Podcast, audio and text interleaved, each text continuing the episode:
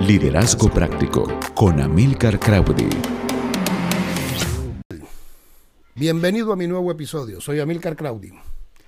Hoy quiero hablar contigo acerca de la visión y el peligro que conlleva el éxito.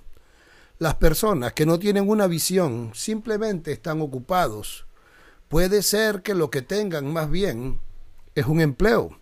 Ellos existen, pero no van a ninguna parte porque no estamos conscientes de que vamos hacia un lugar. En el libro de Proverbios nos dice, donde no hay ninguna visión, las personas perecen. Sin visión en tu organización, tú pereces, mueres o estás en camino a la muerte. La Biblia habla muy claro y dice, perece. ¿Y sabes qué? A veces en nuestros emprendimientos, negocios, ya solo estamos conscientes de estar buscando el recurso para poder pagar compromisos, planilla, y la verdad es que el equipo se vuelve con una moral muy baja porque hay falta de motivación, la producción baja, las ventas bajan y todo se vuelve como repetitivo. Eh, ahí donde vemos eso de perece y para mí para ti debe de ser una palabra grave. Yo he visto muchos negocios fallar por esta razón en mis 40 años de vida empresarial. Unos culparon unas cosas, otros culparon otras, pero ¿sabes qué? La mayoría de las veces culpamos los síntomas cuando el verdadero problema es la pérdida o la falta de visión. Donde no hay visión, tu matrimonio estará en problemas. Donde no hay visión, tu familia estará disfuncional y cada quien tirando por su lado o haciendo lo que puede. Quiero que entiendas que sin visión tú tropezarás en tu camino. Algunos no tenemos una visión espiritual y otros hemos descuidado a, causa del pobre éxito o del gran éxito o del buen desempeño que estamos teniendo hoy y nos vemos que aumentamos de peso, nos ponemos un poco más gorditos, otros nos volvemos flojos, haraganes, eh, acomodados y vemos como el dinero comienza a disminuir o literalmente desaparece. Cuando te determinas ir a un seminario o a un entrenamiento para que te ayuden con estos temas acerca de visión, misión, acerca de imponerte metas o aclarar tu destino, simplemente tú no estás adquiriendo un boleto, tú estás poniendo esperanza en lo que estás haciendo y si se lo estás entregando ese cupo o ese sitio a un miembro de tu equipo, tú lo que estás haciendo es sembrando esperanza. Una de las causas principales del fracaso en los pequeños negocios, emprendimientos y aún en los grandes es el mismo éxito. ¿Qué me dices tú? Sí, cuando te vuelves exitoso, varias cosas suceden y puede que te vuelvas mucho más vulnerable de lo que hoy eres. Y una de estas cosas son la tonelada de oportunidades que vienen a tu, a tu camino. ¿Cómo es eso? Bueno, que cuando comienzan a ver que tus ingresos comienzan a mejorar, aparecen los amigos, los amigos de tus amigos y algunas personas interesadas a proponerte inversiones, negocios, sociedades, compras de bienes raíces, inmuebles, autos, programas vacacionales, tecnologías o grandes maquinarias. ¿Sabes algo?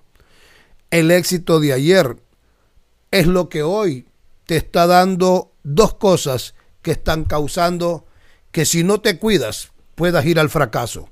La primera, ese recurso que vino a tu vida y que tú quieres comenzar a jugar fuera de tu declaración de misión y fuera del proyecto o del proceso inicial en el cual tú tuviste o has tenido un más o menos eh, hermoso eh, estado de resultado. Lo segundo es que si tu éxito te dio la ilusión de que los mismos procesos que te volvieron exitoso en el primer negocio de ayer son automáticamente transferibles a la aventura o al negocio al cual te estás involucrando hoy. esto lo he visto por montones. ¿Cuántos hemos hecho? ¿Cuántos hemos cometido este error? No me digas que a ti no. Bueno, Para ti puede ser gratis, pero para mí el costo de este aprendizaje fue de varios miles de dólares a causa de un poderoso fracaso cuando yo tenía una empresa de fabricación de varillas de construcción y alguien me propuso otro negocio y yo retiré el 60% de mi capital de trabajo, lo invertí en él y bueno, la historia fue una quiebra estrepitosa. ¿Sabes algo?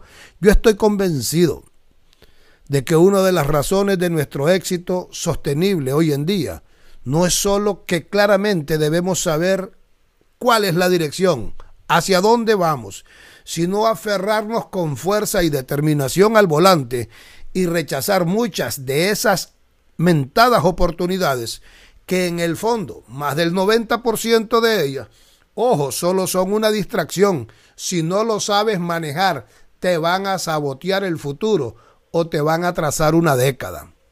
Le dije a alguien en estos días, la habilidad más grande que deberás desarrollar en este tiempo es aprender a decir no a esas oportunidades que vendrán a tu vida como lluvia, que aparecerán por todos lados y que la mayoría de ellas tendrán una etiqueta de un poderoso éxito, pero en el fondo lo único que son es una distracción.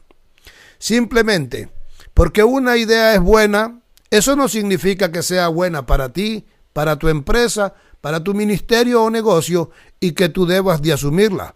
Vamos, mantén tus ojos sobre la pelota, como dicen un término futbolero. ¿Qué es lo que te has determinado a hacer? ¿Hacia dónde te diriges? ¿Por qué no puedes decir no a eso y enfocarte y llevar más allá de lo que has imaginado lo que ya tiene?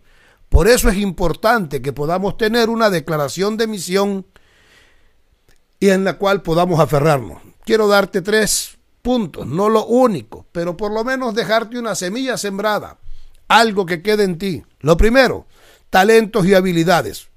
¿Cuáles son esos talentos y habilidades de tu empresa, compañía, ministerio u ocupación? Eso es lo que has estado haciendo por años. Es lo que tú pondrías, qué es lo que yo hago, qué quiero hacer o cómo lo estoy haciendo. Lo segundo, qué rasgos de personalidad son los tuyos o los de tu empresa. Somos rápidos. La verdad es que nos caracterizamos por la excelencia. Somos orientados a que las tareas sean hechas de forma eh, extraordinaria o con excelencia. No, lo nuestro son edificar proyectos, traerle claridad al cliente. Otros somos compasivos, nos gusta trabajar con la gente, con el necesitado, puede ser que lo tuyo sea un, un lugar orientado al cuidado de los detalles. Hay gente que son detallistas y por eso son buscados. ¿Cuáles son esos rasgos de personalidad, tanto tuyos como de tu equipo principal o los de tu empresa? Porque sabes algo, los detalles importan. Y si tú no estás claramente definido y trabajar intencionalmente sobre ello, puede ser altamente peligroso con el paso del tiempo. Lo tercero, ¿cuáles son los valores de tu empresa? ¿Cuáles son esos sueños y, hacia dónde estás dirigiendo el barco? Ese es el por qué. ¿Por qué lo estás haciendo? ¿Sabes qué? Porque cuando todos estos tres temas, los valores, los rasgos y los talentos y habilidades están claros dentro de tu organización, tú comienzas a soplar vida, a inyectar pasión porque les has puesto una meta, porque le has determinado un lugar y le has mostrado un destino. Por lo tanto, yo quiero decirte que las metas importan, pero que deben de ser bien articuladas. Puede que tengas un buen equipo, pero debes de hacer algunos cambios. Puede ser que hayas tenido un éxito extraordinario ayer, pero ¿cómo preparas la plataforma para lo que vas a hacer mañana? Porque sabe él, el, sabes que el éxito de ayer ya hoy no te sirve. Hoy tienes que volver a convertirte en una persona exitosa. Hay gente esperando por ti. ¿Qué habilidades tendrás que desarrollar? ¿Qué miembros nuevos deberás de traer a tu equipo? ¿A quién deberás de preparar mejor? ¿Qué persona deberás de mover dentro del mismo equipo para que pueda trabajar en esa nueva habilidad hacia donde debes de llegar? Quiero decirte que estoy tan contento con cada uno de ustedes, con los que me escuchan a la distancia y con los reportes que hemos estado teniendo. Es un gusto para mí saber de tu persona y te bendigo a la distancia, porque creo que lo mejor está por venir a tu vida. Te saluda Amilcar Claudi. Ahora estás listo para triunfar. Escríbenos al WhatsApp 8455 8559 o búscanos en Facebook como Amilcar Crowdy y vive un liderazgo práctico.